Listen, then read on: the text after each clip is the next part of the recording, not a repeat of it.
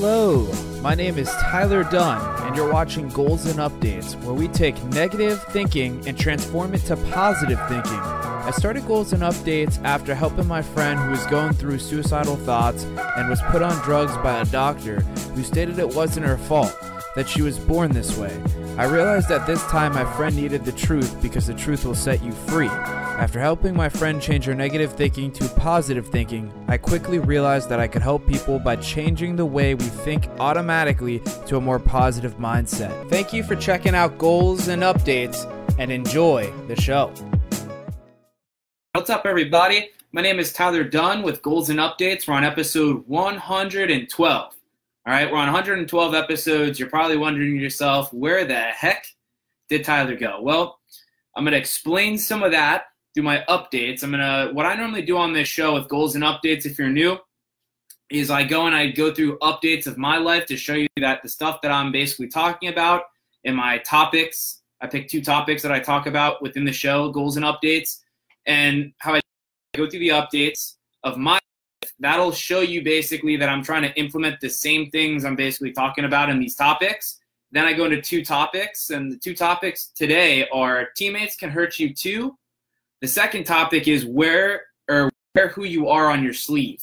And then I normally would do done deal investments, but I'm going to try to make this episode pretty short, um, up to an hour. I normally do an hour and a half on these uh, segments, but what I'm going to try to do is an hour, cut it short, because I got a lot of things I got to get done. So um, to start off with the updates, I know some people are probably like, I was doing episodes a week, Monday and Wednesday, around about seven or seven thirty. I was getting them out people are, are probably thinking, man, I, I, saw this kid live stream a lot and he just blanked out and he just didn't do any videos for like three three weeks to like four weeks or almost a month. But what ended up happening was I ended up getting an opportunity to get a better job. So it was something where I'm going to go over with you in a, in a minute, but I had to basically put everything on hold and I had to start pushing all my efforts into this one opportunity in order to get into a better position and make more money and so I had to I had to basically cut back on what I was doing with the, the segments and just push all my time into that course. So what I ended up getting, the better opportunity I ended up getting was a uh, offer to do health, life and health insurance in Florida with my friend, and that was something that just kind of randomly happened, and I didn't I didn't really have time to to kind of like get figure some I guess some type of alternative to do uh, goals and updates. So I kind of just told myself, you know, goals and updates is kind of a secondary thing I'm doing. I need to better myself opportunity, and I'm probably going to produce more income through that than I will with goals and updates. As right now, goals and updates is not something I'm making money off of. Um, as you can see, I'm trying to do Patreon, which is going to do, uh, you know, give you an option to help support the show and give some donations. But I really don't make any money doing this. So I kind of told myself, you know, I got to cut something have to push forward in something else for you know a couple weeks. So I took a break. Give me one sec. I took a break for a minute, and uh, basically what I'm going to go over is basically how that opportunity. Happened. So this shows this show is basically just going to be me catching you guys back up to basically what's been going on in my life. Um, we'll get to the two topics in you know a little while, but this show is probably going to mostly be talking about the updates in my life because, like been gone for three three weeks to four weeks basically, so almost a month.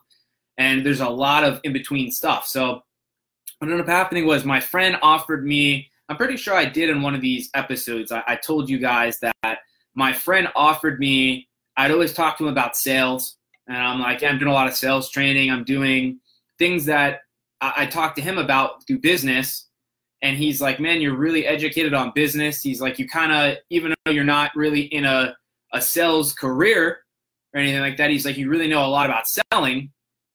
And so I, I said, okay. Uh, or he basically came back to me and he was like, he's like, you really should can. He's like, if you want an opportunity, he's like, I can definitely get you into selling health insurance with me. He's like, I started off. Uh, he's been doing it for about a year, I believe, and he's like, I'm at a point right now where I'm getting on my feet, but for a little while I struggled with it. But he's like, I didn't have a mentor to do it and he's like, I'll mentor you, and then we'll basically partner up, and you throw me leads, I'll throw you leads at a certain point. And he's like, eventually, he's like, I'll get to a point where I can just throw you leads, and build you up until eventually you get to a point where you're starting to build leads. And then from there, we'll just basically help each other out.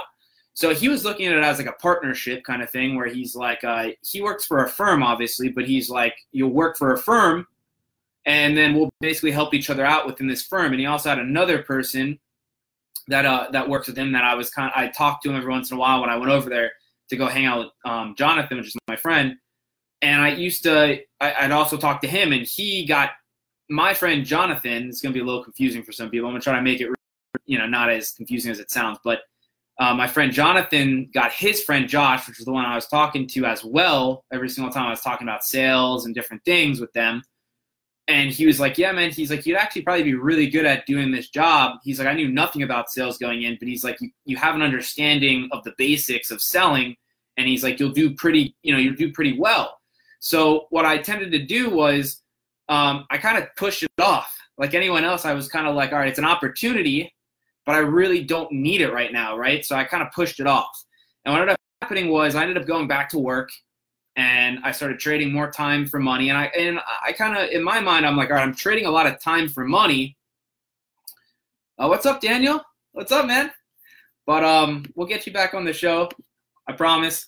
But um, but so he uh, so he ba- so I kind of pushed it off basically, right? Like the opportunity, and I was kind of like, I don't I don't know if I want to do this right now. And I kind of ran away because I heard sales. Like most people, most people hear sales and they're like, I don't want to do sales.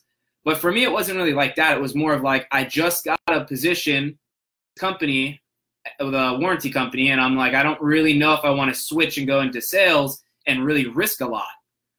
But as time went on, after I kept he kept asking and asking and asking, and it got to a point where I was thinking about it a lot, and I was just like, you know what? I'm really not making that much money at this uh, this company that I'm with right now, and I'm like, I kind of I'm already in the struggle like even though I'm getting a steady paycheck and and whatnot, I'm like I'm barely making my bills as it is, and I'm like I'm trading a lot of time into a job that I really don't like. Like I really didn't like the job, um, the job that I'm kind of still in right now, which I'm trying to work on moving into the next thing. But which I'll, you know, as I get more into the story, I'll tell you. But I kind of really didn't enjoy myself at this job. I was working my ass off. I was uh, working with. I didn't like the work culture there. I wasn't working with really like-minded people. A lot of people there wanted to punch in and punch out. Basically, they didn't want to work, and I wasn't surrounding my. I was the smartest one in the room. You know, you, you know, it might sound ignorant to you, but I was really the smartest one in the room when we had the meetings and everything. And I'm looking around, and I'm like, I'm the smartest one in the room. The saying goes, if you're the smartest one in the room, get out of that room and put yourself in a room where you're you're like the dumbest person, where you're not the smartest person in the room and I was thinking to myself, like as you know, as he kept asking me about the opportunity to do the, the life insurance, I was like, you know what, I'm selling a lot of, I'm basically kind of screwing myself at this job right now. And my whole point working at this warranty company was to get into the marketing department. And when I when I uh, sent you know a resume and I sent it to the manager, the high the highest you can possibly get in marketing, basically, or pretty close to it, second in command, I guess you would say. Uh, he didn't basically blew me off. So then I started thinking to myself, you know, this company is slowly starting to unravel itself, and it looks, you know, then other things started happening. So they started cutting, they started kind of ripping me off on the bonuses, right? So now they're now they're jacking up my pay. That's the whole reason I'm going to work, right? Is to prosper, opportunity, which they're not giving me the opportunities. They're denying me the opportunities, and I'm um, I'm working my ass off. I'm barely making the bills, right? Working at this job that I hate, by the way. And at the same time, I'm trying to hit the bonuses to make more money with the company, and they're screwing me out of the bonuses. So I started thinking to myself, you know, this is like the last straw. Like, uh, and the other thing, real quick, which is really important, is they're outsourcing a lot of the positions there. They're outsourcing a lot of the positions. The company is getting massive complaints uh, about different things with the customers. They're losing a lot of their customer base. And so they changed the name from cross country services to Centrum services, and the, and you know they're gonna they basically are telling people that you know your jobs are safe. They're you know the outsourcing is normal. Um, they're basically saying that they switched the name because of branding reasons. They wanted to be a more outstanding brand, which you know a lot of and the employees know it's a lie. The reason they changed the brand is because they're losing a lot of their customers and the reputation that's tied with that company is uh, slowly depleting that company down to nothing. So they they changed the name so they can get a, a, a fresh new reputation. That's the real reason they did it. Now they'll tell you otherwise, but I know that's the fact because I'm dealing with all the complaints. I'm calling the customers, I'm, and everyone's telling me the same stuff that our service providers are bad. Uh, the customer service at our departments are terrible. Um, it's the same repeated stuff that's cycled through, and and so I know why they're changing the name. Now, and you know, there's a lot more I can, you know, basically tell you why I don't, you know, I wanted to take the opportunity that I'm trying to take right now. So a lot of different things that kind of added up over time, and I was like, you know, it's to a point where, you know, I preach on this show, right? I preach on this show on goals and updates. It's all about up, you know, up, you know, showing you that I'm implementing all the stuff I talked to you about, and I'm trying to uplift you and motivate you. And so I think to my, you know, I'm thinking to myself, like, you know, I'm not really I'm not, you know, if, if I'm the person that's telling you this stuff, I need to follow it. And so I call up my friend. Like there was one day they cut me on my bonus. And I, at that point, I was like, screw this. I was like, they're now they're screwing with my money. Like before, I was like, okay, I probably just, you know, let it skate by and just, you know, until I get caught up on certain things and then find a different job. I kind of, I kind of talked myself into staying. It jacked me on the bonuses right? And then I told myself, all right, screw this. I'm calling my friend after my shift and I'm asking him about if the, the opportunity's still available. So I end up giving my friend Jonathan a call and he, he's really busy. He answers the phone and he's like, look, man, he's like, I don't have a lot of time. He's like, what's up? And he's like, I gotta, he's like, I'm, it's really busy at the office. I don't have a lot of time to talk. So I, you know, basically go, I completely understand. I'm like, listen, I'm like, is that opportunity still on the table? Like, will you still try to get me a position with that firm that you're working with? And I'm like, if that's possible, if you know, if that's still an option on the table, I'm 100%, 110% game for it. And I'm like, I, I don't like my the you know the position I'm in right now at this company, and I'm like, it's time to find a different opportunity. And I'm like, sales is the next step. I'm like, I have to, I have to get better at sales. I have to learn it. I have to go through the motions. The real way to get better at sales is to throw myself into an awkward, uncomfortable position where it's going to force me to do it. So I'm like, I'm game for it. Just let me know what I have to do. Let me know if you could talk to the guy Mike, which is uh, the guy that owns that, you know, the firm, the health insurance firm that uh, that he works for. And I'm like, just you know, talk to him and get back to me. Let me know if the offer's still on and if he'll even accept me because if he's not going to accept me i'm not going to go through all the requirements. So he, he he's like all right i'm going to ask him we'll see what happens. He's like um, but yeah he's like i'm pretty sure i could definitely persuade him to give you an opportunity. So i'm like all right perfect. Calls me you know he calls me back a little while. He's like hey i mentioned it to mike. Mike uh, mike said bring him in. And so uh, so he's and then you know on from that i'm going to try to you know get straight to the point here because a lot of things happen at this point. But um, he basically told me, all right, man, this is what you're gonna have to do. He's like, you're gonna have to obviously meet Mike. Mike's gonna want to, you know, meet you, and then you're gonna have to meet the people that work here. And it's a small firm. I think there's only like 30 people that work there. But he's my friend when he first started working there. There's only he. I think he said there's only five people that were working there at the time.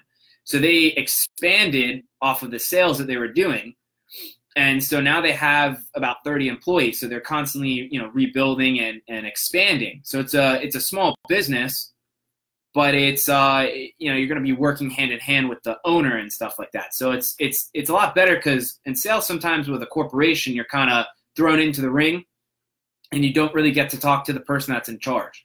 So this is kind of a cool a cool opportunity because grow the business when it's extremely still small.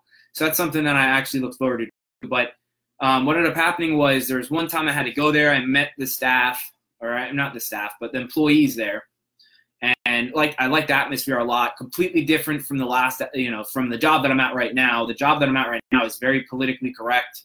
Um, it's uh, policy after policy. Um, you basically they own you basically at the job that I'm at right now.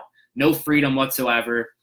And so when I went into that atmosphere, I said, "This is the like." I knew instantly when I stepped into the place. Almost like if you went to go buy real estate, or if you went to go and uh, um, meet like uh, meet like someone that you that you uh, that you liked, like like uh, if you wanted to marry someone you just knew, or uh, you like a boy or a girl and you're like, oh, I, I want to date that person or I want to get to know that person better. It's basically how I felt when I walked into the place and I got to meet the employees, got to uh, the company was a little bit about.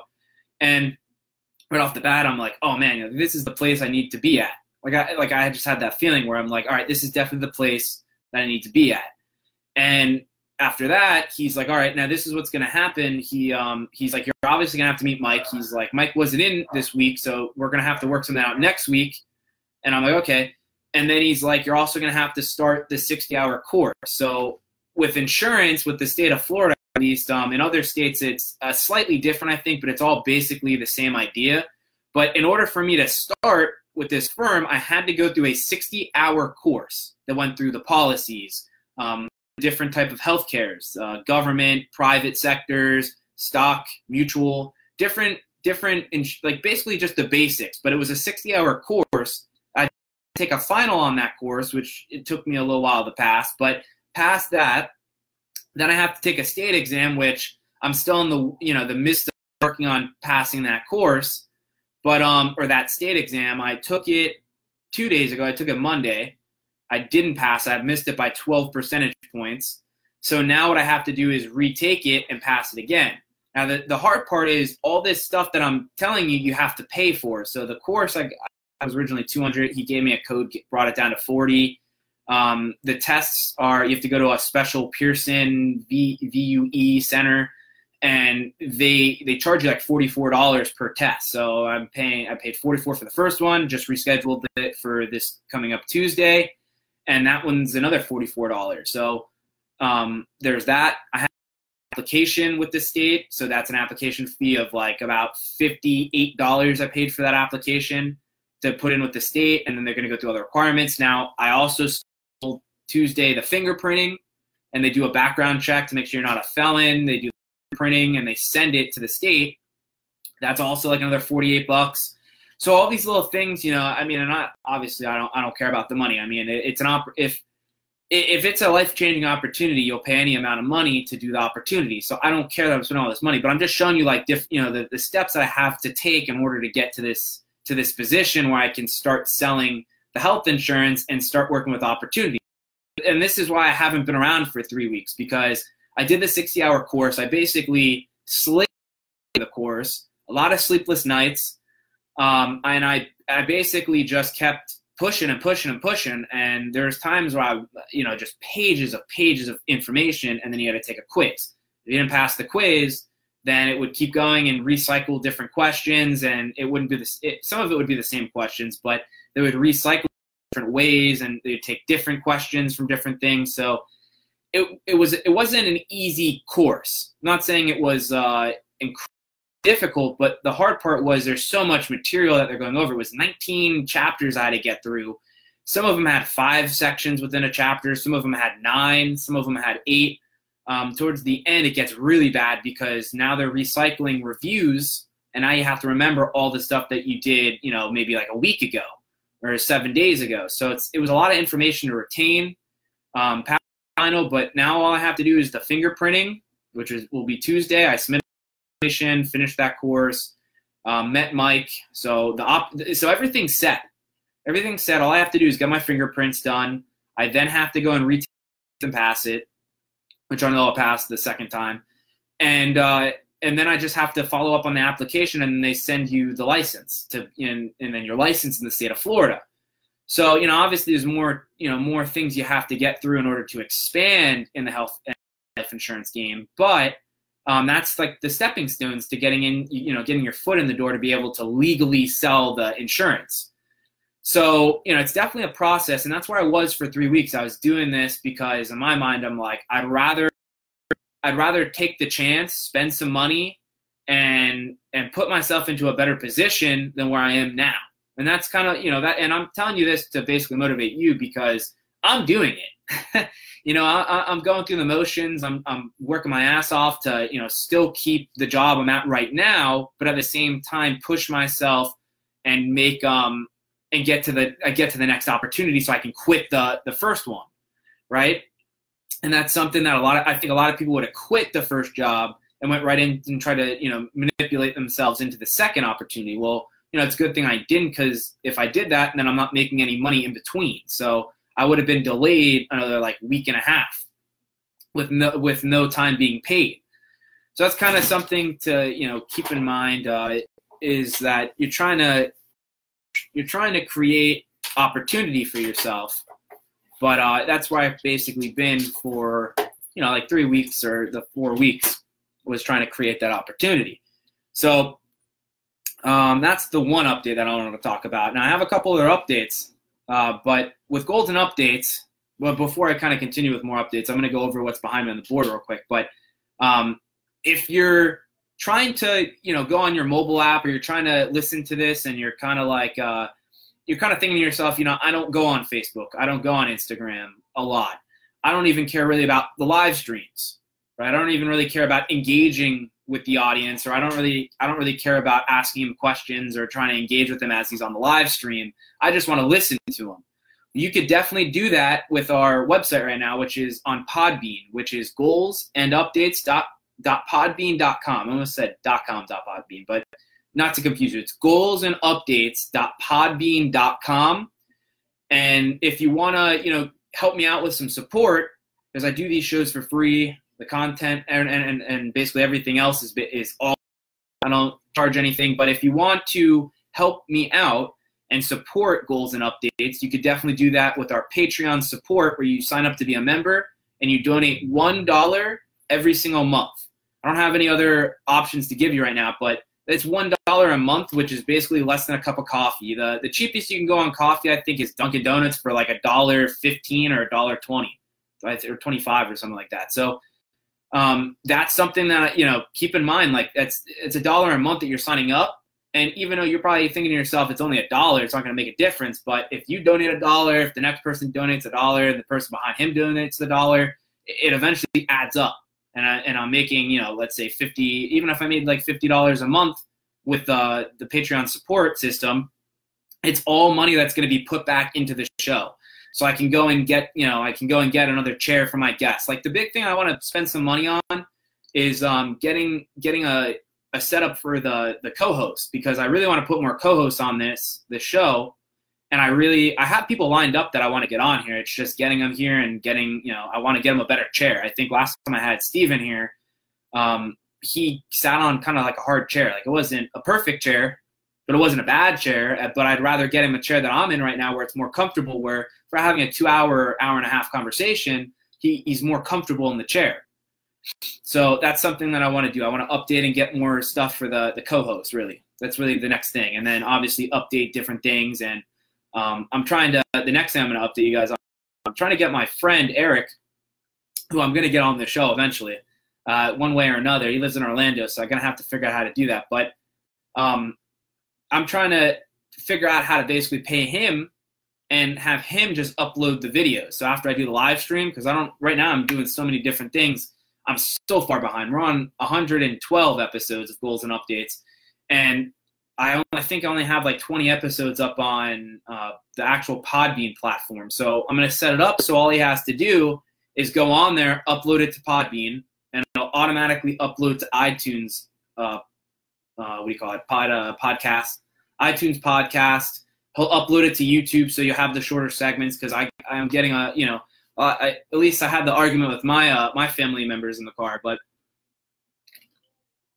where uh, they were telling me that uh, they're too long. They don't want to listen. They don't want to go on Facebook or listen to something for an hour and a half. So the thing that I thought about coming up with was the YouTube platform and doing like playlists, like short 20 minute play uh, playlist segments. Where if I had episode one, I'd cut it. Here's my updates for 20 minutes here's my first segment for 20 minutes, here's my second topic or segment for 20 minutes, and here's Done Deal Investments, the last 20 minutes of the show. Right? So I cut them down into 20 minute segments for you guys. So if you just want to listen, let's say you're on this episode, you just want to listen to teammates can hurt you too, or you just want to listen to wear wear who you are on your sleeve, you literally just go to that segment in that playlist for 20 and listen to it for 20 minutes. And if you want to continue it, you continue it into the next segment. So I'm gonna I'm trying to figure out a way to pay him where I set it up on a you know an external hard drive and I mail it to him to Orlando. He gets it and he just uploads pay him for basically his time and efforts on uploading all the segments for me. So that'll give him extra income at the same time it helps me out. And he'll be the first employee under Done Deal Investments because this show is technically under Done Deal Investments. So I market a lot on Done Deal because I use the ending to, to promote the show. Excuse me. I, I use, you know, that's why you hear me talking about Done Deal Investments. I'm using this platform to kind of broadcast my message on that you probably would more likely want to hear. And then I talk about Done Deal Investments. But that's something that's going to be pretty pretty awesome. I'm just trying to figure out how to do it. I know I don't want to do a W two, which I'd have to put him under my umbrella. But if I did it under an independent contractor and he just you know does it himself, and I do a 1099, it might it might be better. And I had this conversation with my dad literally like 20 or 30 minutes before we did this, um, before I did the episode uh, of one you know 112 goals and updates. So it's um, something that's in the work of progress. I also have to kind of figure out how much I want to charge him because I don't want to undercharge him and I don't want to overprice it because uh, it's going to be a lot of episodes. So I don't know if I should do, you know, maybe one episode is a certain amount of money and then each episode stacks up, or if I want to do like, hey, if you do 10 episodes, I'll pay you a flat rate of like 40 bucks, right? Or something like that. I just got to figure it out. And I got to figure out the taxes portion because I do want to report it um, and because it's it's basically it's part of the business. So I do want to report that to the government, and I do want to you know I want to try to you know I'm trying to build a business, and the best way to build a business is to hire people that you trust and know. Um, at the same time, expanding the business means I have to hire people. So um, you know, and it, he's probably he's probably the perfect person to do that. He's very tech savvy. Uh, it's very easy. It's not like I'm asking him to like create analytics or anything like that. It's very simple. He just has to upload the videos and then he uploads it to Podbean. It's a hosting platform, and it goes to the other hosting sites. And then he just has to upload the YouTube videos. Now, the YouTube video is going to be a little bit more because he's going to have to do like four segments in one playlist. So one episode is going to be cut down into four segments. So it's going to be a little bit more of uploads for him, a little bit more challenging maybe for him. But um, that's something where you know I have to talk to him, and I talked to him today. He's he seems like he's pretty you know down for it to make some extra money. So you know, I'll update you guys on that as we get, you know, closer into that and I figure it all out and I have it, you know, mapped out. But that's something that's pretty interesting and pretty, you know, pretty exciting for me because that's gonna that's gonna free up a lot of my time and it'll be good for you guys because it'll be will be up to date on episodes. So as soon as I film it live, it's gonna go right to the Podbean platform and then it's going to go to everywhere else. So it's going to be distributed a lot faster. So he's going to help me speed up the process, which is going to be awesome. Um, what's the other thing I want to talk about? So that's basically goals and updates.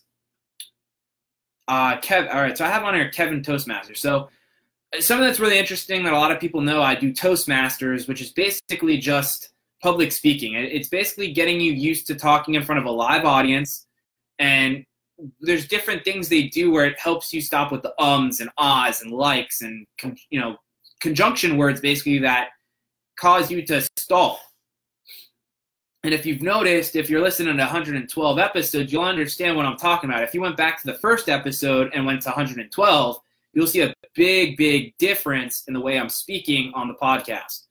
And it wasn't because, you know, it was a little bit because I, have constantly been doing episode after episode after episode, so I got used to it.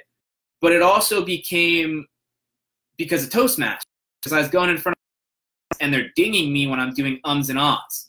So they ding you, they tell you, okay, you have good sentence structure. You know, you might want to work on hand gestures. You might want to work on moving around the room, maybe engagement with the audience.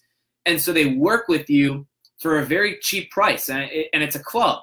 So everyone there is is trying to do the same thing. It's like-minded individuals.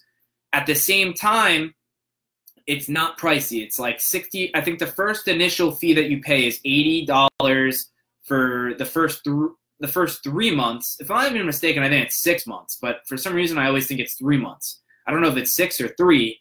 I'm going to say three just because I'd rather understate it than overstate it, right? But um, every three months they'll charge you $65 after that first time fee that you paid for the 80. So it's 65 after the first one, and then it's just 65 for the whole entire time you're with that club. So it doesn't change. They don't spike it. They don't do anything. And if they do, they'll, they'll tell you and they'll, and they'll probably vote on it. Because it's basically the best way I can describe this when I tell people about Toastmasters is it's kind of like almost having political roles, like government roles, because they have a, a timer, they have a an um counter, they have a grammar checker, they have someone that is a general evaluator. They have evaluators. They've prepared speeches. They have different things that are basically like government. You got to think of it as government roles, and they all basically have a purpose to help you become a better speaker in front of a in front of an actual live audience. So it's it's a very and the club that we're at, I, we get a lot of compliments. Um, I'm right now, you know, the real reason I'm kind of promoting this is because I'm vice president of the public relations for them. So that's something I'm going to work on actually right after I do this. I'm going to eat and then I'm going to work on our social media platform on Facebook, our page. But they, um, it's definitely, I recommend it. it I, I'm not one to really jump into clubs. In college, I didn't really jump into the clubs a lot.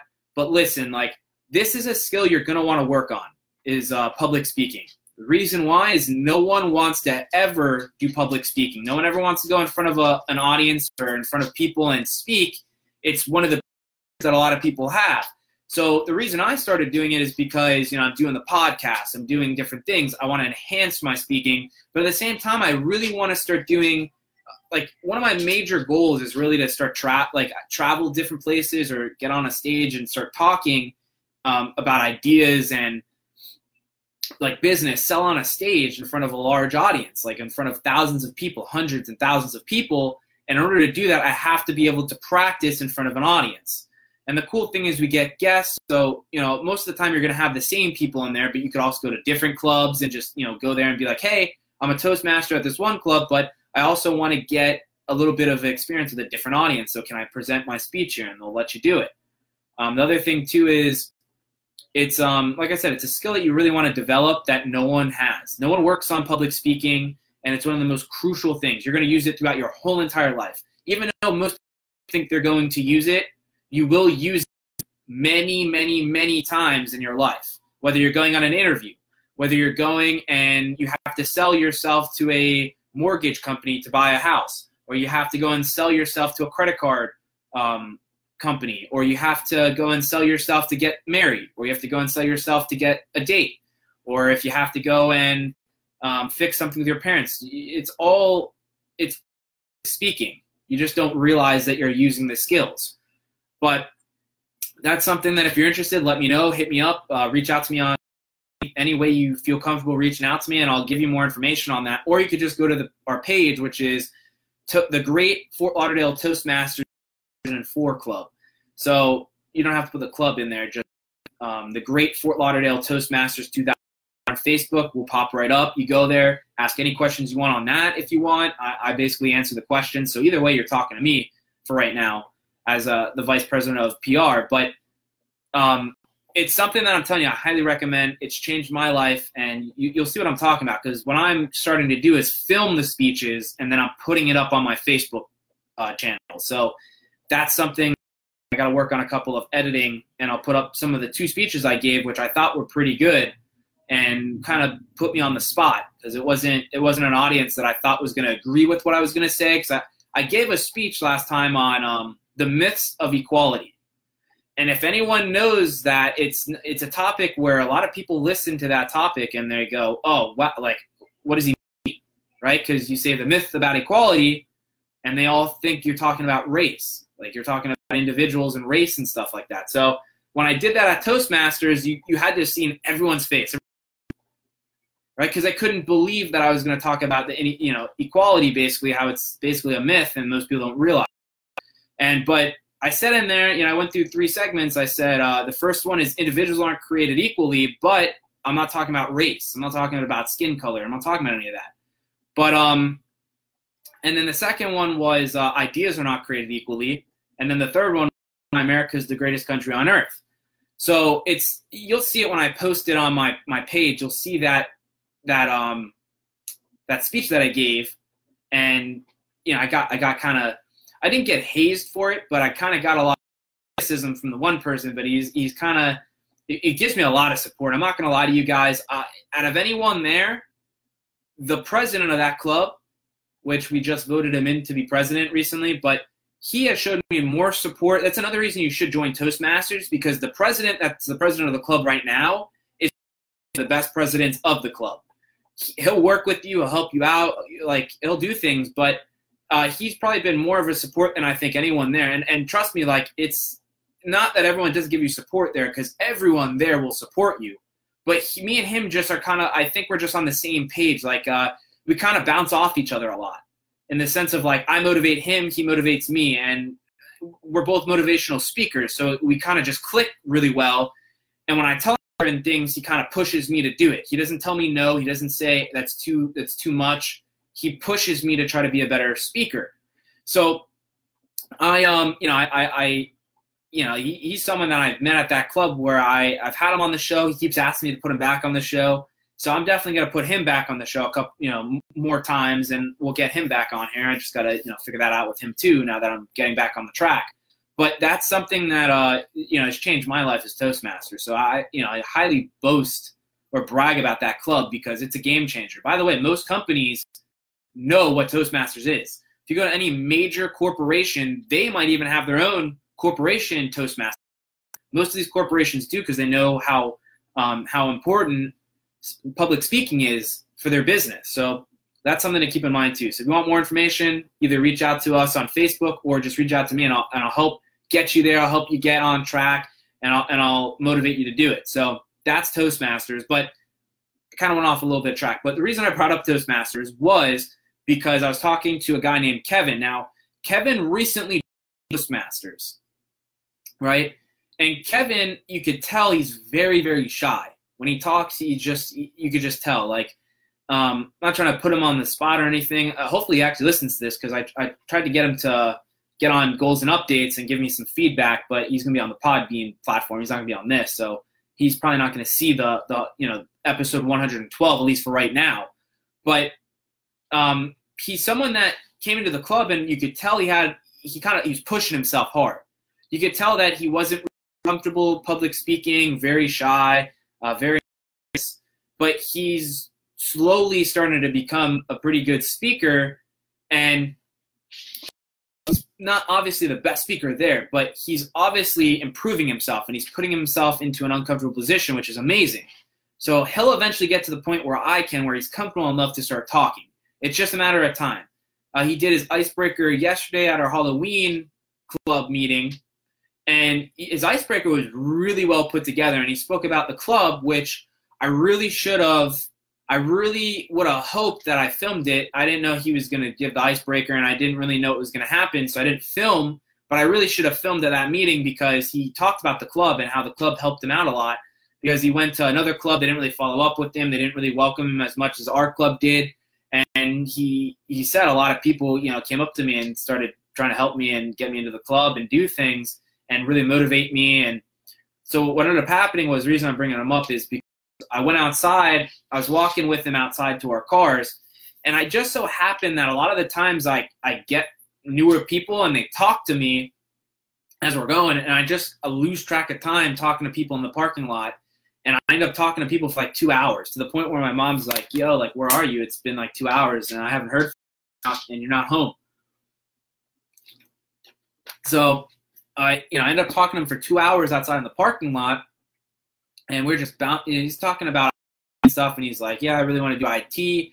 And so I thought to myself, you know, for a good hour, I was basically trying to motivate him to do IT. I was like, "Listen, man, there you get one opportunity and one chance normally to do different things." And I'm like, if you don't take the opportunity, you're gonna you're gonna do the what if the what if game where you're going to be like, well, what if? What if? I, what if I would have done this? Would my life have changed? What if um, make more money? What if you know? So that's something that I was trying to push him to do because my my job when I go to Toastmasters is not to.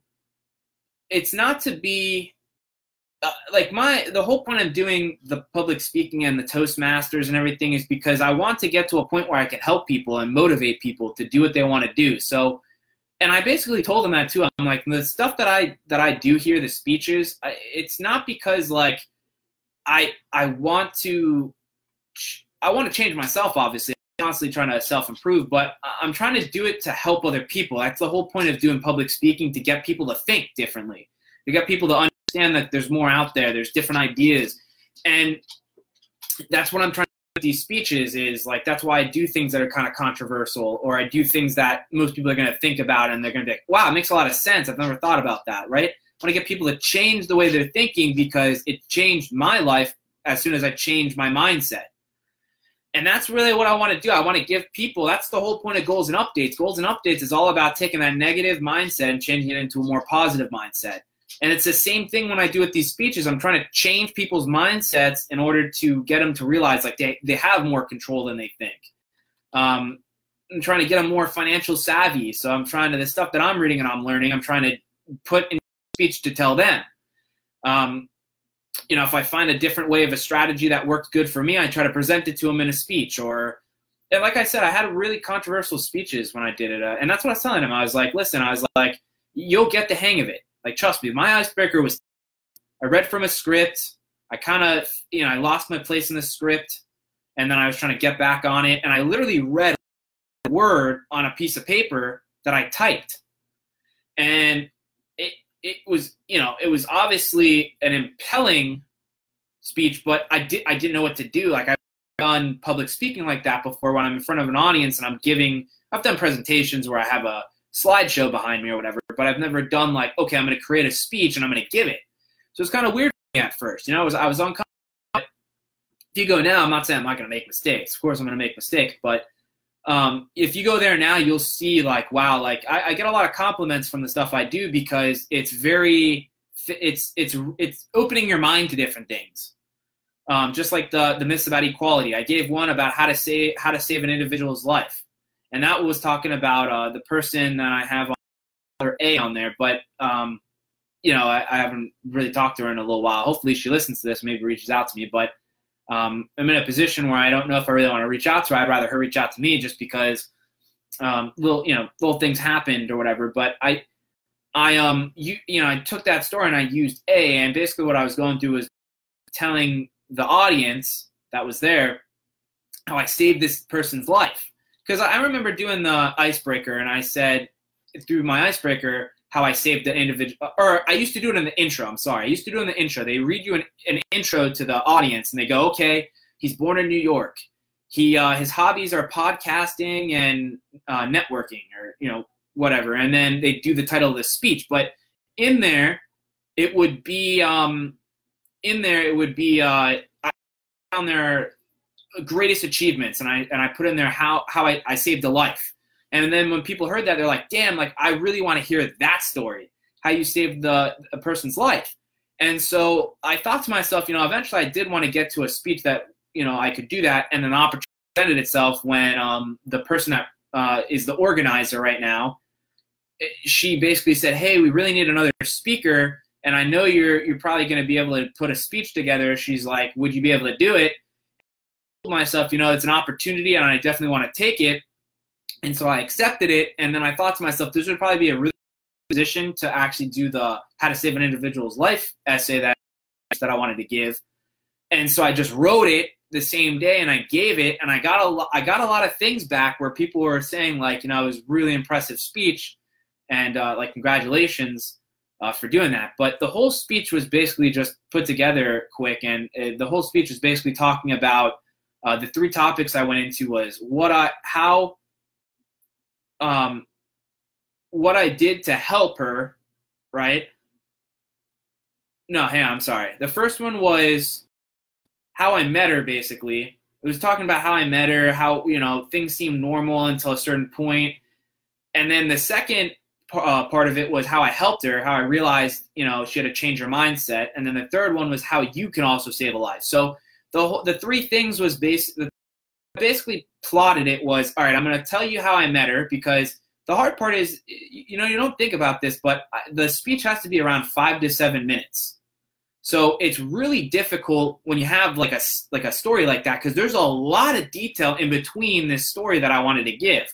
So i went through and sat there and timed it about maybe like times before and started how to cut things out. I'm like okay this doesn't really serve any purpose i gotta cut this out because they're not going to understand this so the hard part with the speech that I did was it was five to seven minutes, but I had to catch them up to the point where they understood what was going on with the story. But it, it was, you know, it was difficult. So what I basically did was just talked about how I met her, And then I went into basically what I told her, and the phone call, she put me on a two way call basically where I was listening on speaker. Uh, I guess it was not two way call, but put me on speaker, and I was listening to what the the therapist, the the medical licensed therapist, told her on the phone about basically it's not you, it's not your fault that you are the way you are mentally, that you just need drugs.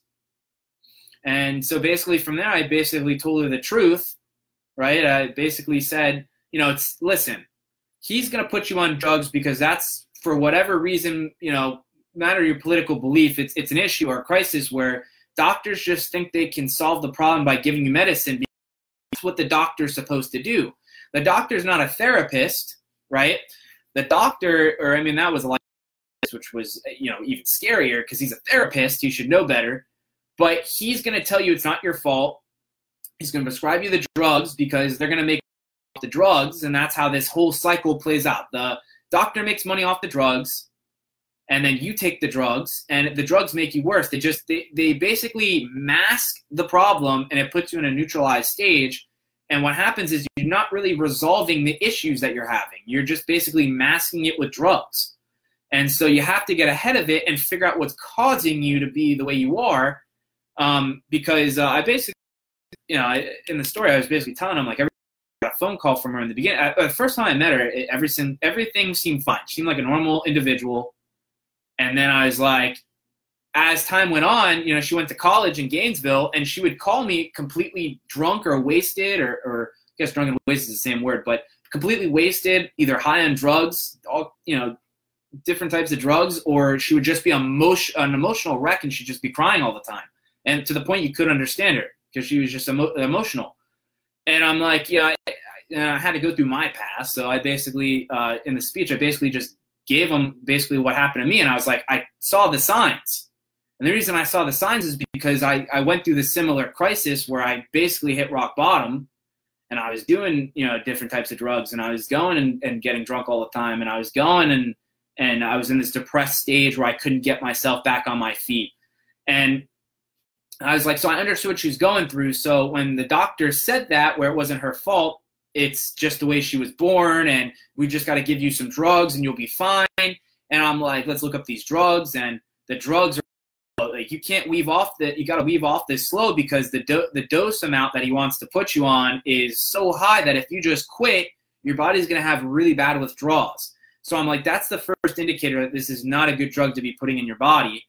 And uh, I'm like, listen, like, and I told him, I was like, the best thing I did for her was tell her the truth. And no one wants to do. No one told her the truth. Everyone just said, it's not your fault. We're going to get you some help. We're going to get you money. We're just going to get you some help. And so they're going to these professionals that they think are going to help her.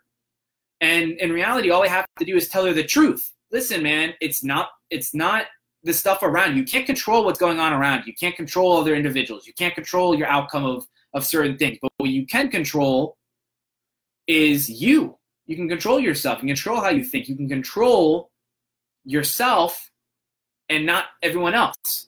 But if you can control your mindset, if you can change the way you're thinking about things, if you can just manipulate yourself, right? I mean, the manipulation word kind of sounds weird, but you, literally, if you could just change the way you're thinking, you'll be set free.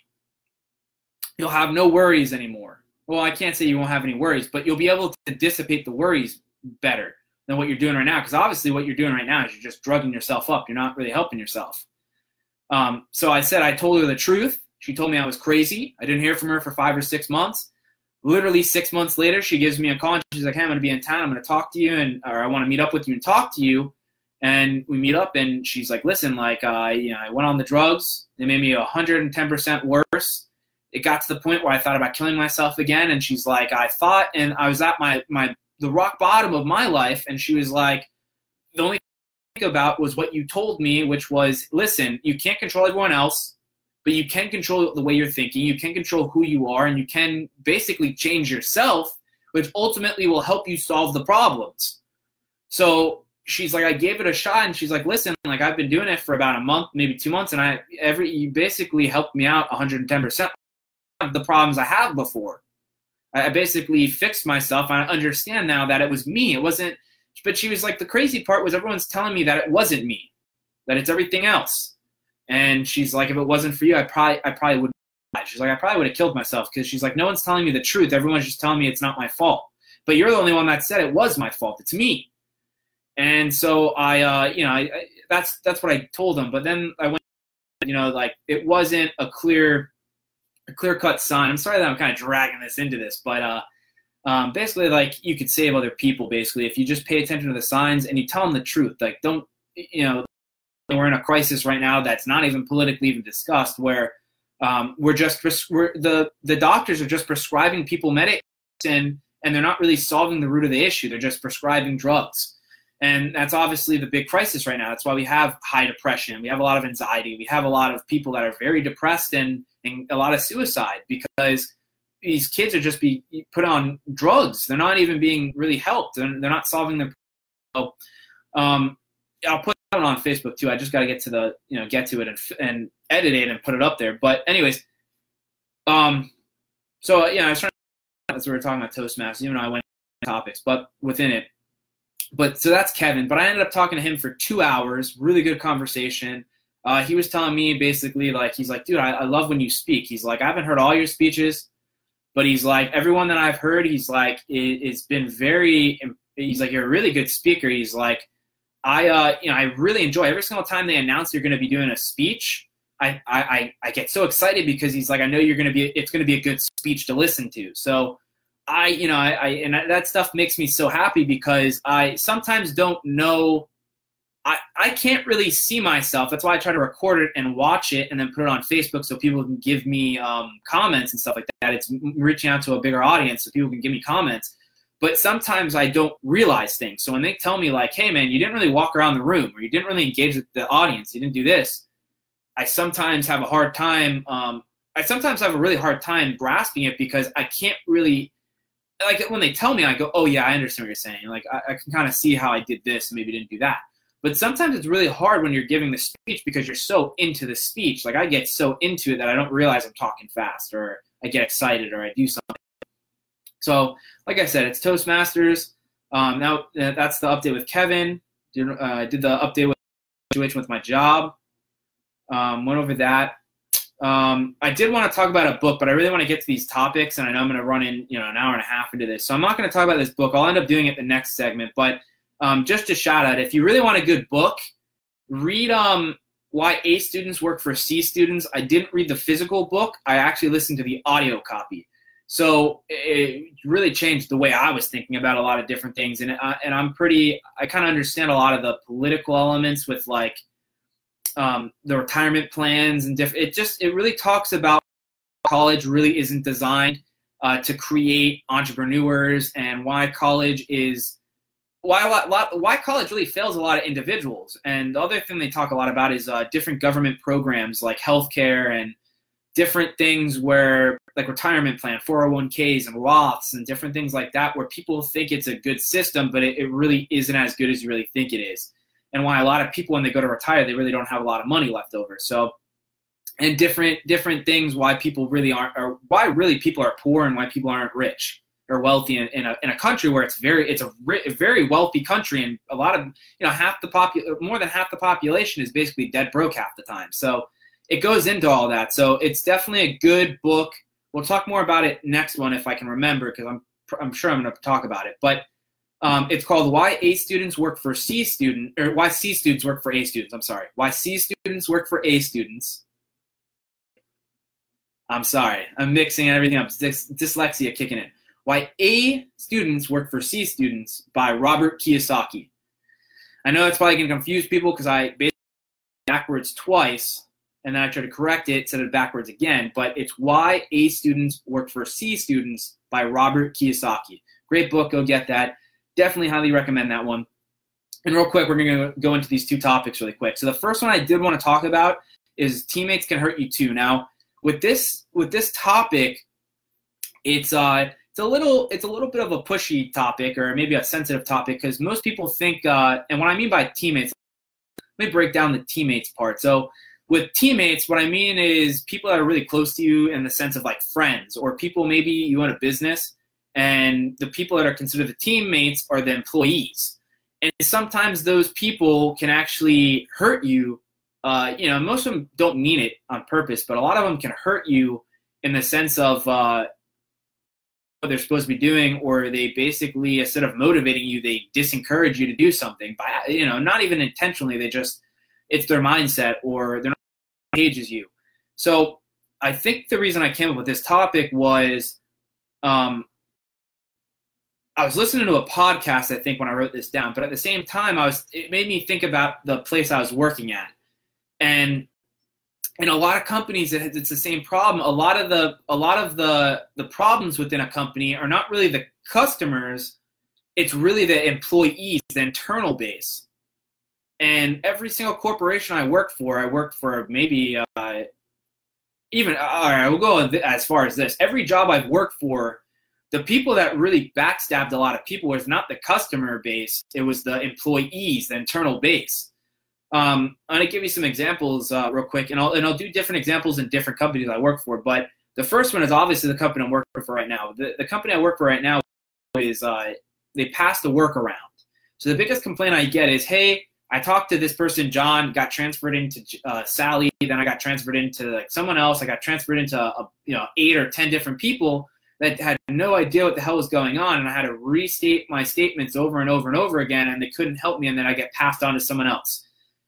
Um, even though that's kind of something that the teammate can't do, the problem with that is what's going on is the teammate or the employee is basically not wanting to work, and what they're doing is they're giving them a half-ass answer, they're half-ass helping them, and they're passing it on to someone else, hoping that the next person will get to them and help them and that's the type of culture that the the job I work for has promoted. Um, obviously, they don't come out and say, "Hey, do this," but it, the way it's set up, it's it's kind of that's why it happens that way. Um, the they're not hiring good people at the same time. They're not really trying to promote like, "Hey, man, if it's this easy, man, you should have just done this," right? Um, they, they don't do that. Instead, they focus on a lot of other stupid stuff that does that doesn't make any sense and it was and it actually restricts the teammates from actually doing what they have to do and that's why i think a lot of them pass it because they're like it's not even worth it if i have to do x y and z i'm actually getting screwed out of time money and other things so they're not going to get rewarded for helping the teammate or not the teammate the um the customer so that's why they're kind of passing the work around and then the customer gets pissed because we're passing and passing and passing and we're not solving we're just band-aid we're putting basically a band-aid over the over the problem. We're not solving it for them completely.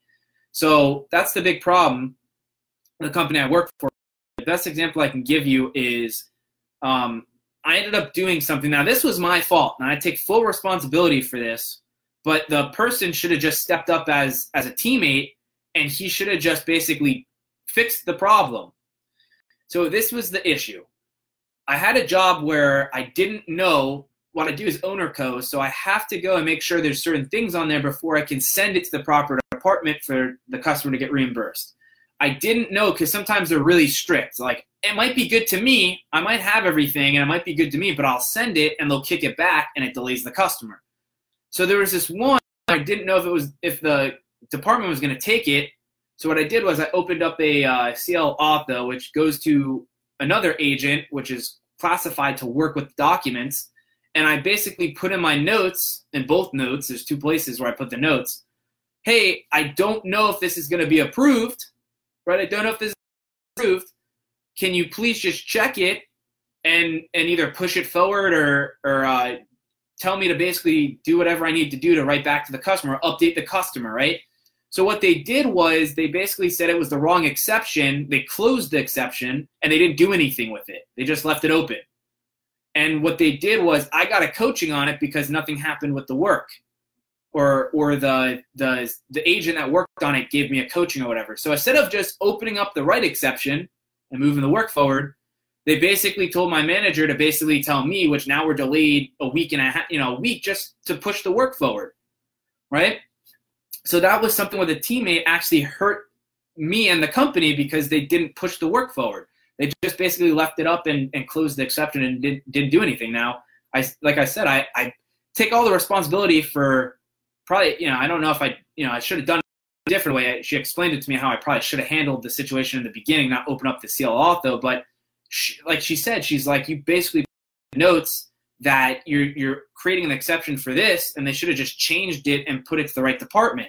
And she's like, now they delayed the customer, and she's like, they're just people just don't want to work there. So that's the problem. So that's a situation where the teammate actually hurt me and the company, right? They didn't push the work forward and they didn't really do their job. They just kind of said it's not really my problem and send it back, right? So that that's one. The another one I can give you would be uh, uh, there's one time where I worked at Save. This is the first job I ever had. I worked at Saveology, um, Iceplex, and most people that are joining this are internal friends, so you probably live in Coral Springs. But I worked at the Iceplex over on uh, right by the Sawgrass. The now I think it's the I'm pretty sure it's still Saveology Iceplex. Changed the name like five or six times, but they um, I worked there and I was the cashier. So my job was to obviously put the order in, then it would send a ticket to the back. They would create the order. Now what happened was I'd put the ticket in, and for whatever reason, uh, I put on there like a customized note or whatever. The the customer I think wanted like a certain way. They wanted the wrap was a wrap. They wanted it a certain way designed, and I put it on the ticket. And instead of them making you know making it the way it was, they just basically came out with a wrap that was basically how you know how it was originally supposed to be, but they didn't customize it, and they didn't tell me that they, they that they didn't they didn't want to really do it. I think the problem was that, that they couldn't. It was not that they couldn't do it; they didn't want to do it. So uh, I'm like, so they put the wrap up there, and I'm like, well, now he kind of screwed me because now what's going to happen is I got to explain to the guy it's not custom to what he wanted. It's just the basic stuff that was in it from the beginning. And I knew the guy was going to get pissed. Most of the people there were always mad. They weren't. They weren't really happy people. But uh, besides the point, but I knew he was going to get pissed. He was going to say, "Why didn't you just tell me that?" Instead of ringing me up, he's probably going to want his money back, and so on and so forth. I knew it was going to be a problem. So that was an instance, and that's kind of what happened. The guy was kind of like, "Well, I wish you would have told me that because I didn't. Really, I don't want it this way."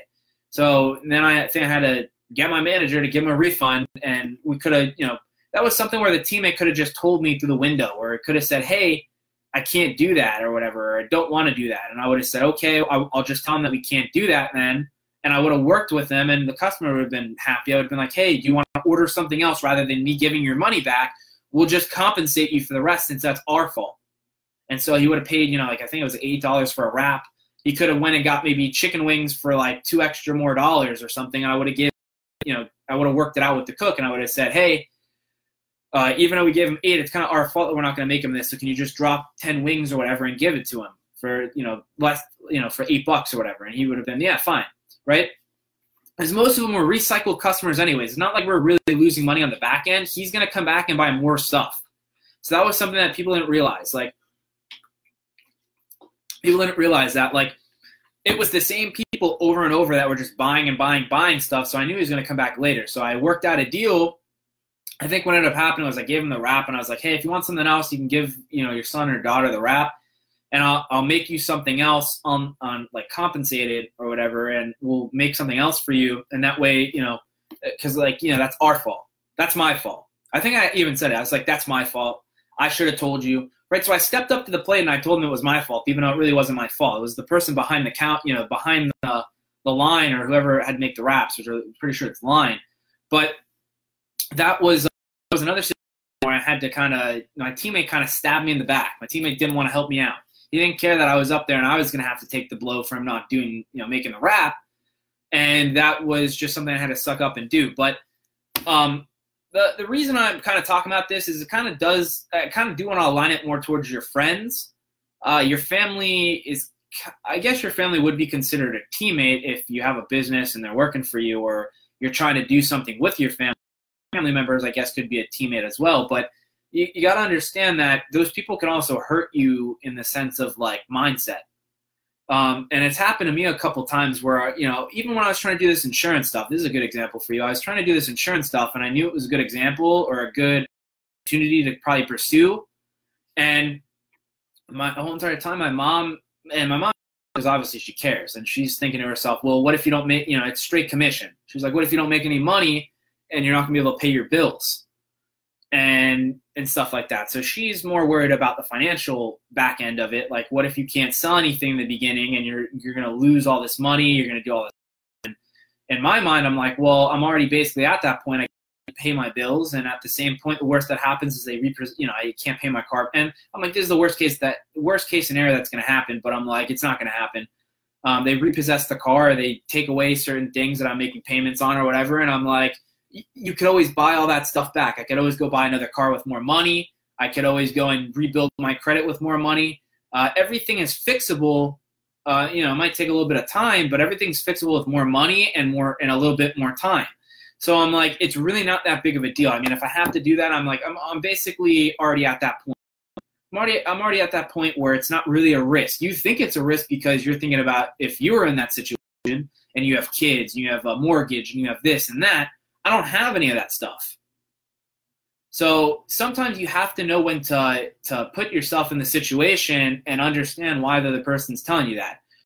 That's a that's a that's a good one where it's you know teammates. That's my teammate. My mom's supposed to be my teammate, and she is my teammate. But the point being is sometimes your teammates can actually back or basically hurt you without them really understanding that they're hurting you, or they they think they're helping you, but they're really not helping you and they're actually putting you in reverse. It's almost like you're you got your foot on the gas and they're and they're slamming their foot right next to you on the brake. And so the car is not really moving anywhere, you're just braking the car. And that's kind of, you know, that's a, you know, and I still, you know, still kind of working on her with all this stuff, but um and she's coming around, uh, which, you know, she she'll come around like fully.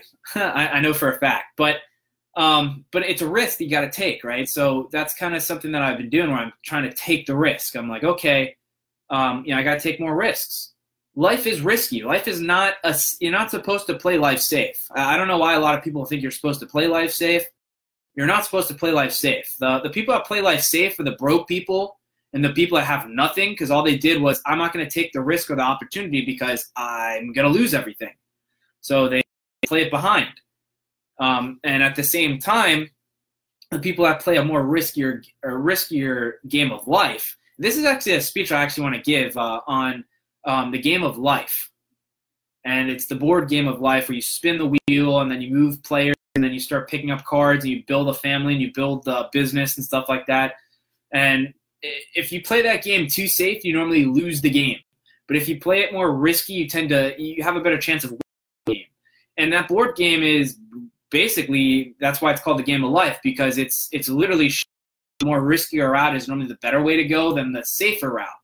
The, the riskier person's getting the kids, and you're playing the safe route, and you don't have any kids.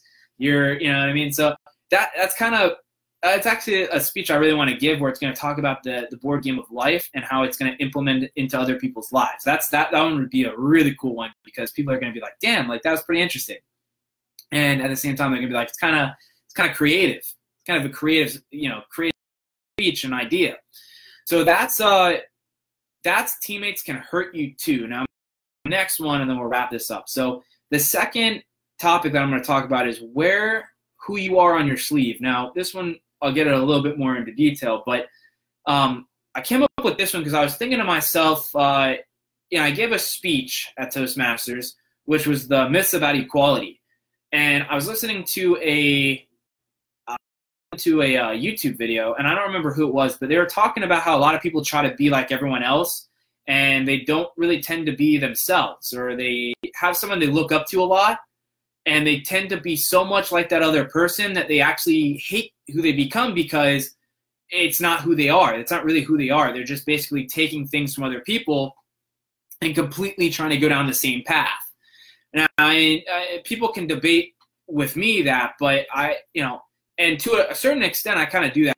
My my big role model really is Grant Cardone. So a lot of the things that I do do kind of replicate a little bit of what he's doing, like trying to get more into real estate. I'm trying to get more into sales. I'm trying to get more into public speaking, um, and basically just self improve and do and get my money right and do different things. And I talk a lot about money and and stuff.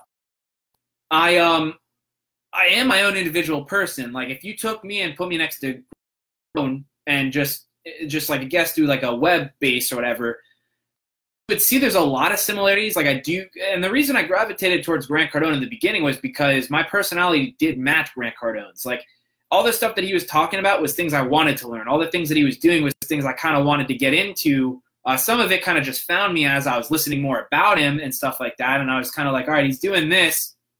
He's making money over here. He's doing this and you know, I, I, thought about a lot of this stuff. I didn't just really jump into a lot of this stuff. I kind of thought about it. A lot of like the Toastmasters and public speaking, I kind of just thought, I sat on it for a little while and I just thought about it. And I'm like, you know, it's something that I really need to, it's a skill, it's a trade. I need to do this. And if I'm going to be someone that's different, I got to do things that famous people are doing or the, the people that are actually making a lot of money and are successful are doing that the average people are not doing. And part of that was speaking in front of crowds and audiences and stuff like that. So kind of why I started doing Toastmasters and public speaking more. Another thing that I realized with him was he set he set um, his own network up, and he was doing his own podcast networking, and and that was getting him a lot of publicity. And now what he's doing, which is pretty pretty cool, is he's traveling across different countries, and he's just doing multiple podcasts. So uh, if you search his name, you'll just see him on a bunch of different random people's podcasts right now which is pretty interesting. Where he's um he, he's just talking about himself on different podcasts, so it's kind of funny. Um, but he's doing that for more exposure. He's trying to grow his audience. He's trying to get more. He's trying to be more present uh, to the eye, basically, like people that are on the internet. He's trying to get more aware, more aware awareness to his brand himself. So it's kind of interesting. It really is when you look at things. But so that's why I kind of, you know, I tend to, you know, if you put us together, you'd see a similarities, but you'd also see a lot of differences. Like I don't really, I don't really punch as hard as he punches when it comes to different things. Like when I do my speeches, it's more, I kind of gravitate you into it. I, I mean, I hit you with the truth. Like, don't get me wrong, I do hit you with the truth. But what I do is I try to gravitate you in. He doesn't really gravitate, he just hits, he punches. I, I, don't do that. It's just really not my style. And I, and to me, I know if I punch, punch, punch, uh, people are going to react and they're going to punch, punch, punch back. So I, I, know if I gravitate them in, they're more likely to kind of understand and, and want to listen to what I'm saying. It's more interesting. It's more, I think, to people. So that's why that's my style of it. But anyways, that's uh. So to get back to the topic, because I kind of did drift a little bit, but wear who you are on your sleeve. I tend, and this is something I've been doing for months now, is I, I don't, I'm not a fake person. When I talk to you, if I, if you're at the job that I'm working at right now, or you're a friend of mine, or you're a family member, or you're someone that just comes to Toastmasters and, and meets me as an individual, or watch watch me do a speech and then talk to me after, I, it's they're not they're not separate individuals. Like you'll see, like I'm pretty consistent on who I am you'll see easily who I am by just talking to me. Even if you're listening to goals and up, nothing changes. Like my personality doesn't change. Uh, I'm still the same individual. I still preach the same. Mean, I'm saying preach, but I basically, you know, I it's basically is preaching. But I preach the same way. I if if I was talking to my friend, or I, you know, I'd give the same information if I was talking to my friend or a family member. I'd be talking about the same stuff that I'm talking to you right now um, and giving them the same exact advice. That same, you know, this we'd be talking about the same type of stuff. If they asked me a question or they wanted a little bit of advice, I'd be giving them the same thing. So it's something where I don't change. Like I'm not my my personality doesn't change because I'm doing something different. I wear who I am on my sleeve. And I think that's really what's got my foot in the door with a lot of different things because I've been trying to shape my personality to the point where um, I like myself. So that's the big difference. Here, here's the big, big, big, big key difference. I'll give you some examples in a minute, but here's the big difference. A lot of people are trying to please other people. I'm not. I'm not here trying to please people. I'm here because I'm happy with who I am. So that's why when I come up here and I do the updates, I don't care sharing different things with you. Like, oh, I'm sharing some information about my business. Uh, um, you know, I, I failed and I told you that I failed and I did this bad, but I can redo it and do this differently The reason I can talk about my updates and my goals is because I'm not embarrassed of it because I like who I am. I like who I'm seeing the reflection back at. So that's the big key is a lot of people aren't are looking at themselves and, and are people aren't really happy with them. They don't wear themselves on their sleeve. They try to fake fake themselves basically to other people. And I don't do that. I just tell you how it is. I'm very, very honest. Um, I try not to, you know, I try not to really I, I mean, I punch people in the sense of like common sense and logic. I mean, I just hit people with logic all the time. That people tell me something and I just tell them straight up the logic. You know, the logic doesn't make sense in that. This is more logical, and I tell them the truth. But I never, I don't try to fight people. I don't try to force my you know I don't try to force myself on people like my ide- ideologies and stuff like that and my beliefs. I just tell people like, look, like I understand where you're coming from with that, but this is kind of how I'm looking at it, and this this is what I believe. I don't really believe in that, and this is why. And it might not work for you. Maybe something else will work for you, and um, I understand. You know, take what I'm telling you seriously, or take it and in, implement it in your own life or whatever. But I, uh, you know, I'm not going to sugarcoat it. I'm going to tell you the truth. I do this on the phones, by the way, all the time. I, I hit people with logic. I had this this lady call me today. Here's one of your examples. I um have this. I I've been doing the switchboard at the the job I'm working at right now, the the warranty company. I I got a different, a little. I stepped up to the plate and took a role where I'm kind of like almost like an assistant, and I um ha- I have to answer the phone. So this lady called and she's basically like, "Hey, I'm looking for Polly." Okay, like, do you have an extension for Polly? No, I don't have that. Do you have a last name for Polly so I can look her up? No, I don't have that. So I'm like, all right, well, let me try to see if I can find Polly in my records. I look up Polly through the records, and there's one one Polly that comes up. Now, the person that comes up is not a uh, is not a um, it, there's no extension. I think the person that came up was the person I work with, which they're not supposed to get that anyways. So, and I think she was referring because it made sense once I started talking to her. So she was like, "Yeah, she signed her name Polly on here."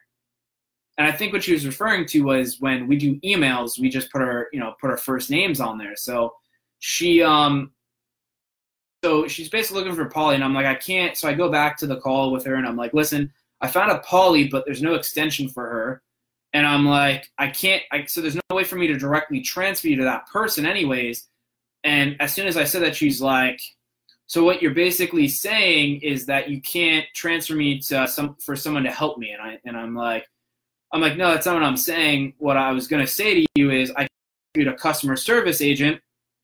And this is where I'm like basically getting, this is basically where I'm basically telling her the honest truth, like as, as, as honest as you can possibly get. I'm like, listen, like, I can't directly transfer you to that person, but this is what I can do for you. I can transfer you to customer service and they can better assist you and will and they can basically move whatever you need to get done and look up your account and move that forward.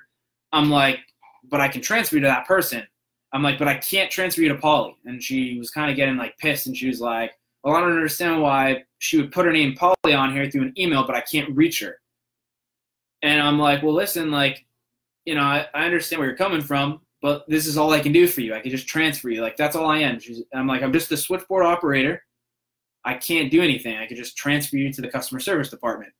So she's like, all right, whatever, transfer me there, right? So what I basically did was I just basically told her the truth. And that's and that's me wearing wearing what I'm doing on my sleeve. Like that's that's just the personality. When I answer the phone calls, it's me. It's not the company, right? Even though I'm res- representing the company, I I talk like how I talk to anyone. And I think that's what gets me so comfortable with myself to the point where I don't really care what the other person's to say to me if they're to like try to tear me down, they're to put criticism, um, hate stuff like that. I don't care. I'm so comfortable with myself to the point that I like myself, and that's all that really matters. I don't really care what that person thinks of me. Um, but you know, uh, it, you know, I kind of, in a, a, little bit of a sense, do. But in the same sense, I really don't. Like, I, I kind of don't really care if that person hates me, doesn't like me, thinks I'm. Stupid. Because in my mind, I know I'm not stupid. I'm probably way smarter than the person that's telling me I'm stupid. The person that's only telling you that you're stupid is the stupid one. So um, the point being is that you got to wear who you are in your sleeve. And um, there's no real way, I guess, to really prove this to you, but I'm telling you, that's how I get a lot of opportunities. I, I wear who I am on my sleeve. I'm so happy with who I am that it shows. Uh, if you talked to me seven or eight years ago, I was not the person you're looking at right now. And the only reason that is is because I looked at myself in the mirror and said, I don't like who I'm becoming. I need to somehow change it. And so I started changing myself and I started doing little things to change. And then little things turned into big things. And big things turned into like really massive things that most people are shocked when they hear that I'm doing it. So a lot of people don't even like can't even believe that I'm doing a podcast and I'm on 112 episodes. I mean, to that, like a lot of people are like, dude, like that, like a lot of people come to me like, dude, that's crazy. Like, I, I can't even believe you're on 112 episodes of goals and updates. And like, um, they're like, I couldn't even imagine doing that. So um, and I started a business, and like, you know, this is part of the people people like can't believe you started a business, like you're doing this, like can't believe you're doing that. Graduated college. I, I would never imagined I would have graduated college. I mean, I was the type of kid where I I flunked everything, barely graduated at 2.0, and I'm facing right now, and I have it. I have a two year a you know AA degree, you know, associates in art. So you know anything's possible. Now, obviously, I'm not a big fan of college, but it's a whole different story. But um, you know, things that people told me were impossible, I did. People, you know, and things that I thought to myself were impossible, I did. So, uh, you know, that's kind of what changed me and doing a lot of things that made me uncomfortable. So, a lot of that stuff made me who I am in front of you right now. And I just wear that, I wear who I am on my sleeve all the time, all the time. So, you know, and, and I'm going to give you some examples real quick. That was one that I wanted to give you, which, uh, you know, was an okay example. I don't think it was my best, but the best one I can give you, which I know is because I wear myself, you know, I wear who I am on my sleeve, is um, I started out working at Saveology, which, which was my first ever real job that I ever worked. And I met the first person I got to meet there was obviously the manager. At the time, it was not Stella, it was this guy named Dave. And so Dave takes me to the back, and the second person I met was my my best friend Jimmy, and he was the cook back there. Now, you know, fast forward like 10, you know, maybe way more than that, like 12, 12 years or 13 years later, um, now I'm friends with his whole entire family. His whole, I'm friends with everyone within his family. All right, I'm friends with him. I'm friends with his brother Costa. I'm friends with his other brother Jonathan, which is now now giving me an opportunity with him in sales and get a better opportunity in work. I'm friends with their uh, at the time, you know, later on her his sister was working there and is now a full was the full time manager over there, but was my manager, my my second manager, and became really good friends with her. Right, I um became friends with their sister, and then so on and so on and so on, their mom and their dad, and people that are internally in their family, to the point where you know, like all these opportunities are happening because of two people I met at one job. And the reason that all continued was because I wear who I am on my sleeve. Those opportunities started presenting to me because over time I wore who I was on my sleeve and I wasn't a fake person to these people. I just I, I just I just didn't you know I, I didn't I didn't cater to them in a sense of like obviously all their personalities are different. They're all different individuals. If I had to describe each one to you, I mean, they're all. I'm telling you, they're all pretty different. But um, I I I didn't change who I was around them. They just accepted me for who I was, and I think it's because when I went to that person, I didn't change for the next person. Now, obviously, I talk about different things with the different people within their family. Um, you know, I talk to Jimmy about different things than I do with Costa sometimes just because their personalities are different. So I kind of tend to gravitate more towards different topics with them. But um, and Jonathan, I talk a lot about sales with because obviously he's in health insurance. And I talk to Costa a lot about motivational videos and stuff like that, and like in the mindset because he's he's more into the mindset and like and stuff. I do the same thing with Jonathan, but and Jimmy, I talk about completely different stuff with Jimmy. Um, but and do you know Stella? You know Stella's more into like the talk, you know, she likes to go- gossip and talk about different people and different things that are going on in other people's lives. And, um, and I normally do that with her. So it's all different, right? But the point being is I made these connections through two people. Really, I think, yeah, I guess two people because I met the two people at the same time, but now I know their whole entire family. And it's because I, I wore who I am on my sleeve. And now they're trying to and meet more of their, you know, external family. So and that's a cool that's a cool thing to really have because I don't think a lot of people have that. I don't think a lot of people really have um, they don't keep ties. A lot of people break a lot of the ties. And now unfortunately there's really nothing you can do with certain people because you're gonna you're gonna drift away from certain people. Now um, I've tried to reach out to other people and they didn't really reply back to me. They didn't really care too much for me, uh, you know.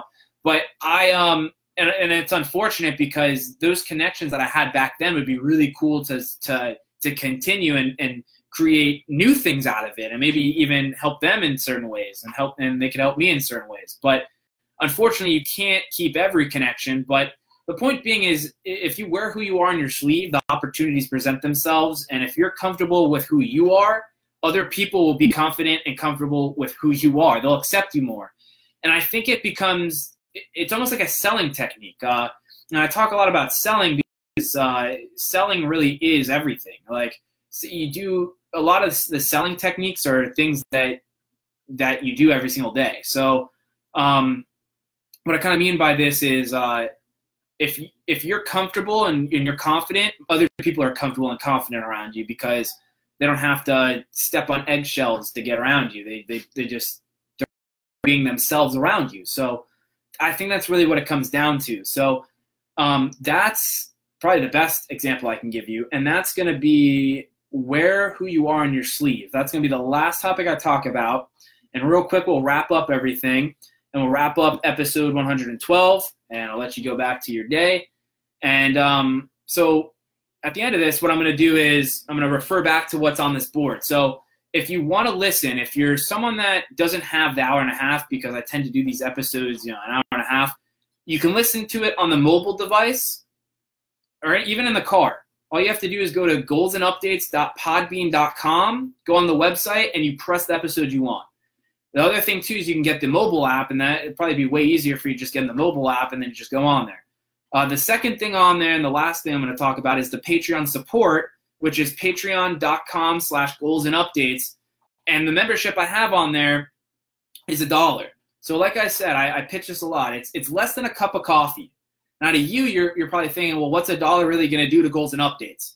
If you donate a dollar, the person donates a dollar, the person behind them donates a dollar, and so on and so on you know anything helps at this point because I'm basically everything you see on here the board the mic the the stuff that you can't see the computer um, you know everything that you really can't see behind the scenes I pay for so the website I, I you know they, they charge me to, to host that site the website um, I'm gonna have to hire my friend to do some work for me so there's things where and I want to update the the scenery. I want to update the equipment maybe. Uh, obviously the mics are fine, but I would really like to maybe get away from using the computer and actually use something that's more high def def you know high def or HD definition. I should probably say more higher quality. I want to get towards. So all this stuff costs money. So right now, you know, I'm working.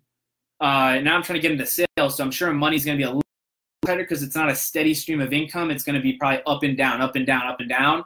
Um, but it also gives me an opportunity to make way more money than what I'm making. So it's also a plus plus. But I'm going to be doing that on top of done deal investments and on top of doing goals and updates. So a lot of my money gets distributed, and it kind of you know I kind of strain the money a little bit. So I don't really have a lot of money to really do goals and updates too much. I mean, right now it's fine because pretty much have everything. I would obviously love to upgrade and do different things that's where the membership would come in, where you're going to help you know help help me basically build up goals and updates to be a way better podcast platform than what it is right now. So that's something that's really interesting and cool. And you can help out. Like I said, it's less than a cup of coffee. It's a dollar. I'm going to try to get you more memberships. I just right now, I just you know it's thing that I, I can do right now, um, or last thing that's on my mind right now. But it, it's a dollar membership. So it's one dollar. I think the cheapest cup of coffee you can get is Dunkin' Donuts for about a dollar twenty-five or a dollar fourteen. So, I mean, it's less than a cup of coffee a month. A month, guys. Not like you're paying every week or every two weeks. It's every month you're paying a dollar. So it's it's it's it's really cool. It's a cool system. So definitely go show some support on that. Um, if you want to be a guest on Goals and Updates, reach out to me any way that you feel comfortable, either on Facebook, uh, Instagram. I don't really go on Twitter. I'm going to be honest with you. There's some accounts where I think I'm going down uh, and just focus on certain platforms because right now I'm saturated on different platforms and I don't I really just don't have the time to really get to all of them. So I kind of want to narrow down certain things. I think I'm going to downsize on social media platforms and stuff. But um, you want to be a co-host and come on here, we can talk about whatever you want: politics, money, uh, jobs, um, anything you want to talk about. I'm down to talk about. All right. So even if I don't really know too much about it, it gives you more of. It's actually cooler because you'll you'll help me learn as we're educating people on on the audience. So it's I even welcome that too. I actually welcome that more. Talking about something that I'm maybe not too sure about, but I can help guide you in the conversation, and you can basically educate me and educate other people on that I don't really know too much about. So if you want to do that, reach out to me. Um, again, this has been episode 112 of Goals and Updates. My name is Tyler Dunn who's been hosting. And uh, reach out to me. I definitely want to hear from everyone. So thank you so much for tuning in. Peace. I want to thank you personally for checking out our free content with over 10,000 hours of free content.